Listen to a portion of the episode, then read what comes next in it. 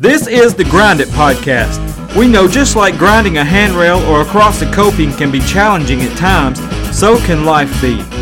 We share God's Word and personal stories to encourage you to keep grinding and to not give up. It's time to grind. So here's the old school skateboarder himself, Randall Tucker.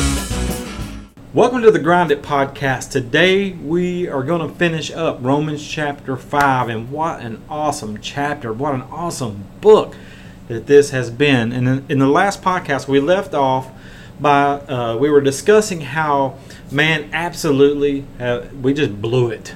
We just absolutely blew it. Man had a perfect relationship with God in the Garden of Eden, and then they chose to sin. They chose to eat that fruit that God said, "Don't eat."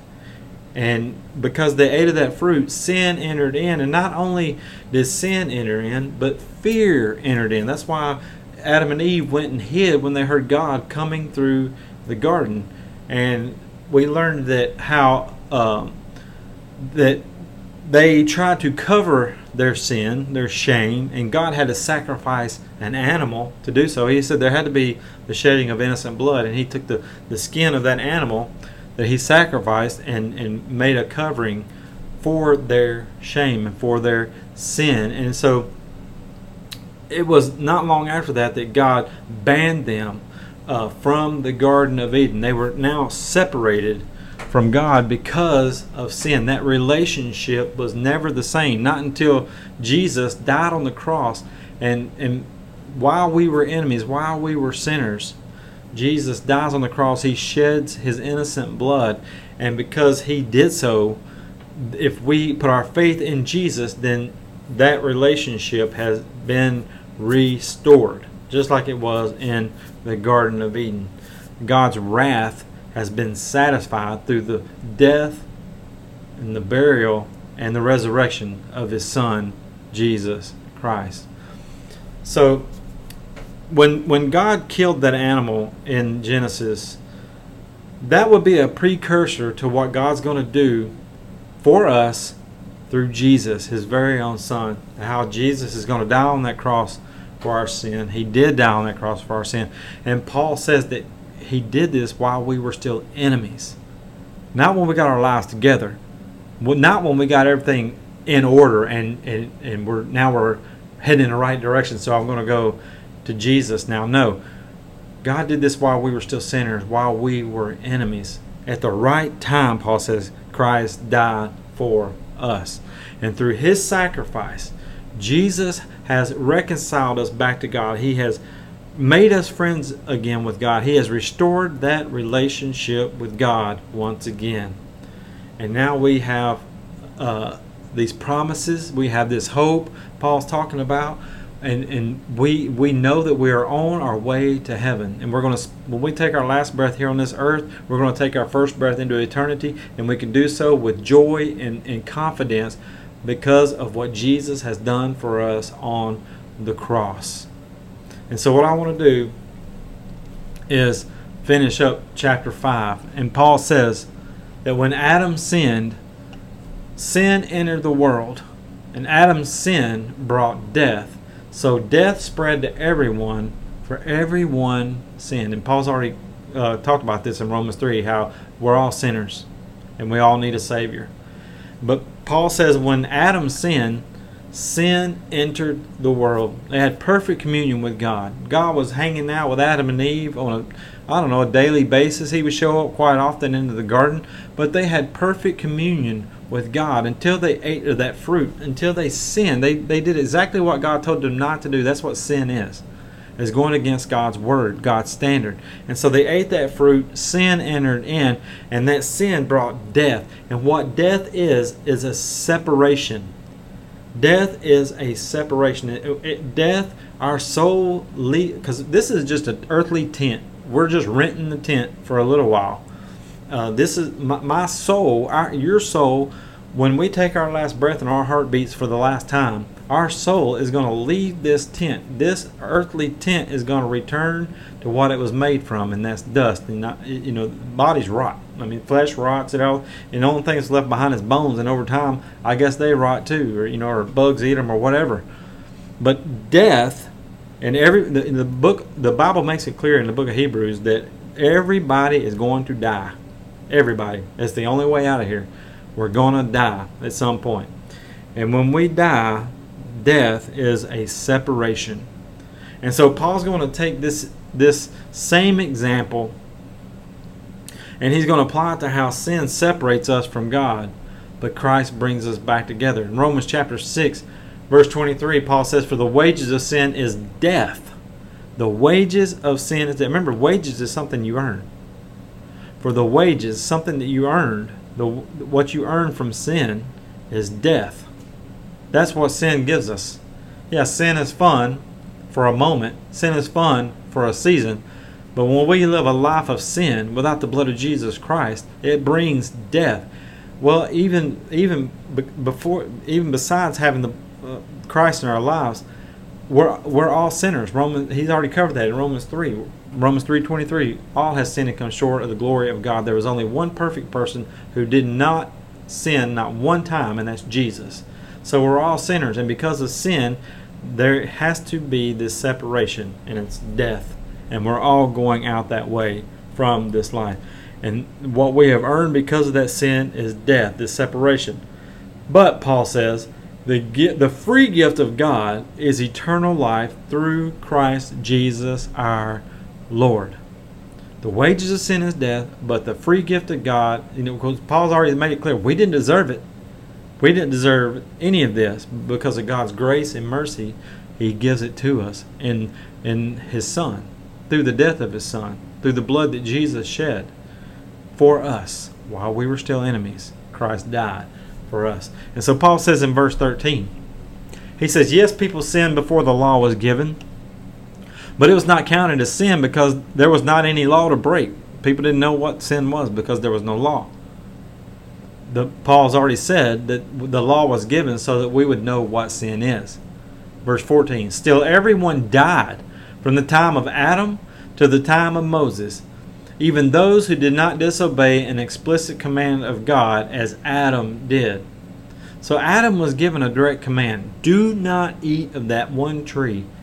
And yet Adam did exactly what God said not to do, which is what sin is it's disobedience to God. And so now Adam is a symbol, Paul says, a representation of Christ who is yet to come. But there is a great difference between Adam's sin and God's gracious gift. For the sin of this one man, Adam, he's not blaming Eve, he's blaming Adam. And Eve is the one that was deceived. Eve is the one that took of the fruit. Eve is the one that took the first bite. Eve is the one who passed it to Adam. But look who God is blaming here. And look who Paul is blaming here. He says it's the, the sin of this one man, not Eve, but Adam. He's blaming the man. Brought death to many and we're still paying the price for Adam's sin to this very day. People are still dying every day.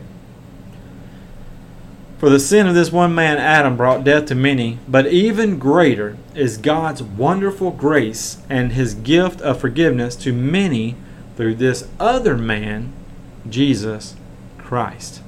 So there's this huge difference in what the two have to offer sin and salvation, sin and God's grace sin and God's mercy.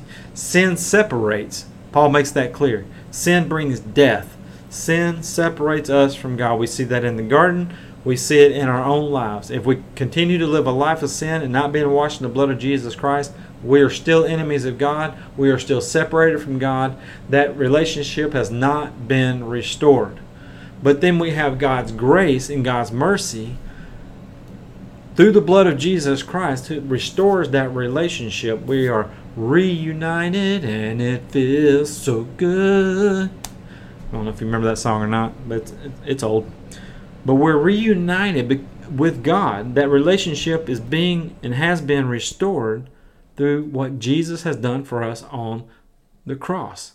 So sin separates, but God's grace and His mercy, it unites. That is the heart of forgiveness. And that's what forgiveness does. Forgiveness, it unites, and unity is the heart of the Father. I'll say that again. Forgiveness unites, and unity is the heart of the Father. We see this all throughout the Bible. God longs to have a relationship with his people. He never intended for his people or for anybody for that matter, uh, for that matter to be separated from him. He always wanted unity. He longed for unity with his people, with us, even today. And that's why that God had to come up with a plan in order to redeem or buy back man because God, he knows from the beginning to the end. He he he knows the past, he knows the present, and he knows the future. We only know the the past and the present. God sees it all. And God knew that man was going to blow it. And so he already had a plan in place to fix it. I believe in, I can't remember if it's Ephesians 4 or Galatians 4, where it talks about how uh, that it was God's eternal purpose. He already had a plan to redeem man, and that was to, to uh, uh, send his son, Jesus, to die on the cross for our sins. Paul says in verse 16, as a result of God's gracious gift, it's very different from the result of that one man's sin. For Adam's sin led to condemnation, but God's free gift leads to our being made right with God, even though we are guilty of many sins. So the results are this. Uh, well, let me, let me back up. Let me reread that again. And the result of God's gracious gift, the result, the result of God's gracious gift is very different from the result of that one man's sin. So, in other words, the result of sin, separation. The result of grace is salvation in Christ. Because Adam's sin led to condemnation, but God's free gift leads to our being made right with God, even though we are guilty of many sins. And so that word result, um, when, when, I, I, when I was younger, much younger, I, I was a very good skateboarder. I was sponsored by a local skate shop. We traveled around to contests, and I would enter these contests, and I skated. I, I was really good for somebody from West Tennessee. And I would watch the other skaters do their run, and uh, you know, then I would do my run, and there'd be some more skaters after me, and I, would just watch everybody. I, I wanted to, to, you know, see how good they were, see how my competition, you know, even in practice, I would watch them. I just wanted to kind of size them up and see what, you know, what kind of run I needed to put together, what tricks that I needed to do, and then I, then I would put this plan together and go through my routine, and and, in in the contest. And then when everybody had skated, we waited for the results. We wanted to see where we placed. Sometimes I placed first, sometimes I placed second or third. Sometimes I didn't even place at all because I kept falling off my board or wrecking or whatever. I just didn't have it that day. It happens. But with God, see, there, there is no waiting. The, the, the results are instant. When we come to Jesus Christ and we're washed in the blood of Jesus Christ and we're baptized for the remission of our sins and we're filled with the Holy Spirit, boom, right there, Paul says that all of God's promises belong to you. We talked about this in the past couple of podcasts. We already know the results of sin, it brings separation. But we also already know the results of grace and forgiveness, it brings salvation. Sin separates God's forgiveness unites. Here's the crazy part why would anybody choose sin? Why would anybody choose to be separated from God instead of being united with God and living for God? And the crazy thing is, people do it all the time. People do it every day. And it's absolutely mind blowing. And the bad thing is, at least Adam and Eve, they felt some shame. They went and hid behind a tree. We're out parading it all over the all over the internet, all over social media, all over the news. Naked men and naked women kissing all over each other and dancing around naked as a jaybird in front of little kids and parading it and and and and bragging about it. It's sickening. Absolutely sickening. Sin separates. God's forgiveness unites. Paul says in verse 17, For the sin of this one man, Adam, caused death to rule over many, but even greater, but even greater than sin, Adam's sin, God's uh, wonderful grace is even greater, and his gift of righteousness for all who receive it will live in triumph over sin and death through this one man, Jesus Christ. And what Paul just said, it's, it's the key. It is the key. For all who receive it. That's the key. For all who receive it. Many reject God and what He has provided for us, and that is salvation. They just continue to reject it. They don't want to hear it. They don't want to hear about God's love and how He sent His Son to die on the cross for our sins. They don't care about John 3 16, 17, and 18 and 19. They don't, they don't want to hear that. They, they, they, they, they're their own God. They want to make their own decisions and do their own thing. They don't want to hear about the consequences of their actions and their choices.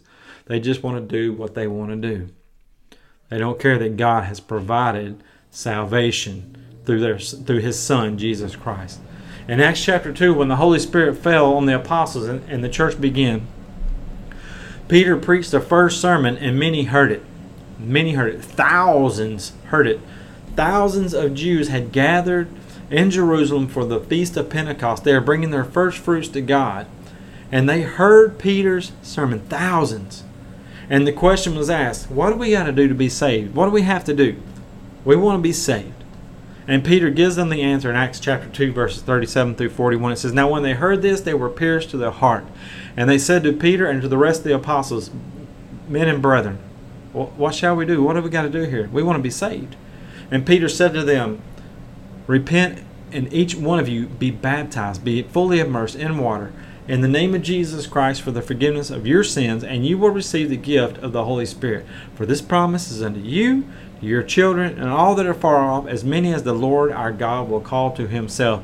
And you know what? God is still calling people to this day. He may be calling you right now for salvation. And so Peter uh, goes on to say, Luke goes on to write in verse 40, uh, and with many other words he solemnly testified and kept on exhorting them, saying, Be saved from this perverse, this wicked generation. It would just it just goes with today's time as well. So then those who had received Peter's word, thousands upon thousands, heard the message.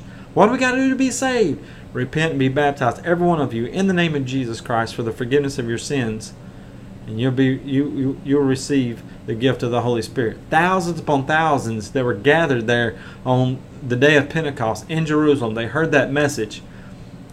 But this is what Luke writes. So then those who had received his word were baptized, and guess how many there were?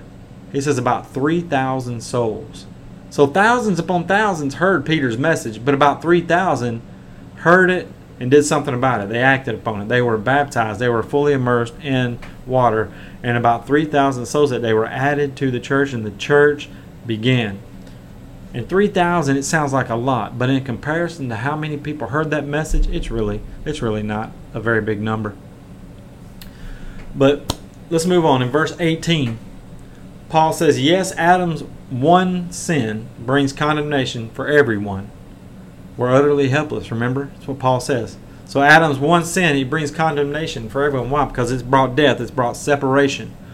But Christ's one act of righteousness brings a right relationship with God and new life for everyone. That one bite of fruit, I hope it was good, at least.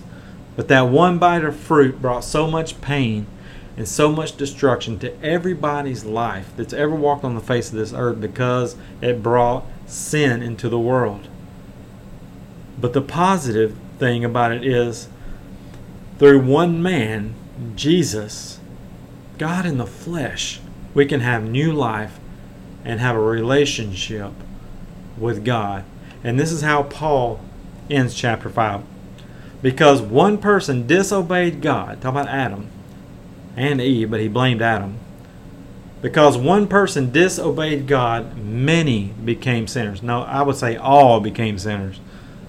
But because of one other person obeyed God, because of one other person obeyed God, talking about Jesus, many will be made righteous. God's law was given so all so that all people, all people could see how sinful they were. That's why the law was given. There, there was no chance for you and I to follow the law and get it right with God. One person did that, and that was Jesus. And, and he had to do it because if he didn't, he couldn't be the sacrifice for our sins. He couldn't redeem man back to God. So the law, Paul says, it was given so that we would know just how sinful we were. Because without the law, he's already made it clear we wouldn't even know what sin was. We wouldn't even know that we were disobeying God.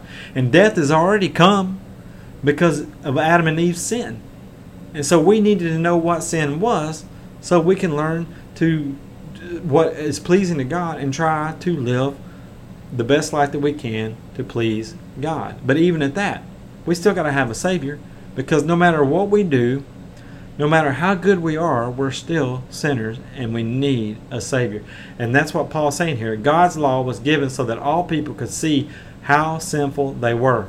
But as people sinned more and more, God's wonderful grace became more abundant.